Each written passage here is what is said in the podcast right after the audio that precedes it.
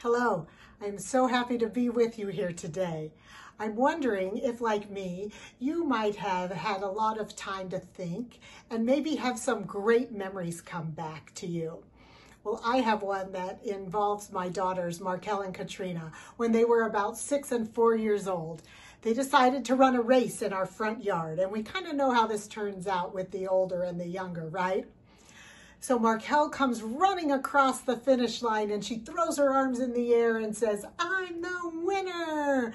And Katrina comes behind and she crosses the finish line and she throws her arms in the air and she says, I'm the loser. And they both hug and they jump up and down and they just celebrate running the race and finishing together. Such joy that they were having. And it made me think, I wonder um, how much joy am I having as I'm running my race right now? How much joy am I having on my journey? And it made me think of Hebrews chapter 12, verses 1 to 3, because it talks about a race in here. I'm going to read it for you. Therefore, since we have so great a cloud of witnesses surrounding us, let us also lay aside every encumbrance and the sin that so easily entangles us, and let us run with endurance the race that is set before us, fixing our eyes on Jesus, the author and perfecter of faith, who for the joy set before him endured the cross, despising the shame, and has sat down at the right hand of the throne of God.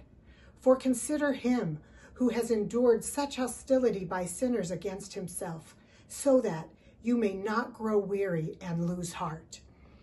This passage right here is just rich with what we can know and learn about our great Jesus Christ, our Savior. There's a couple things I just want to pick out about running a race that really stuck out to me. And the first one is that we are to lay aside our encumbrances and sin. We are to run with endurance so as we are laying aside those things that hold us back instead of allowing us to move forward, the sin that entangles us or trips us up or maybe takes us off the course of our race, we are to lay those things aside. And how are we going to do that? Well, it tells us in verse 2 fixing our eyes on Jesus. And there it is fixing our eyes on Jesus allows us to run our race with endurance, with courage, with perseverance, with fortitude, with great patience, as sometimes the races are long, right? But fixing our eyes on Jesus allows us to do this. We fix our eyes on who he is our Savior and our Redeemer. We fix our eyes on how he ran uh, his race here, if you will. He did that by staying in constant communication with his Father through prayer. He did that by holding on to God's promises and truths and commands. And those allowed him to run his race with endurance and to finish well it tells us that but for the joy set before him, he endured the cross. For the joy, his eyes were fixed on something other than the circumstances that surrounded him. Because his joy was in doing the will of the Father. His joy was bringing salvation to you and to me, to bringing redemption to all mankind, to having peace with God restored and he was going to be bringing that through the cross. And that joy helped him endure there.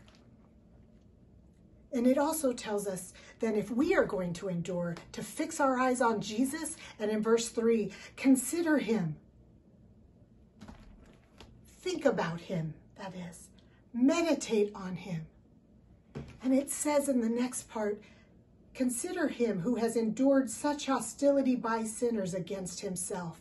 Ladies, meditate on, think about all he endured on your behalf and mine for the salvation of our souls and the redemption of mankind. All of that that we meditate on and consider so that we may not grow weary and lose heart because our hope is not in this world. It is in the salvation that is provided through Jesus Christ. And there is joy in that salvation.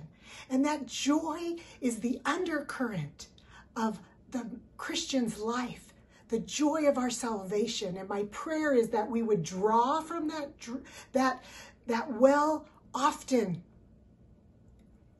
that that is where we would go instead of looking at our circumstances. That we would lay aside and that we would run our race with endurance, fixing our eyes on Jesus, considering him and all that he has done. And may that bring to our mind and our hearts this great joy of our salvation.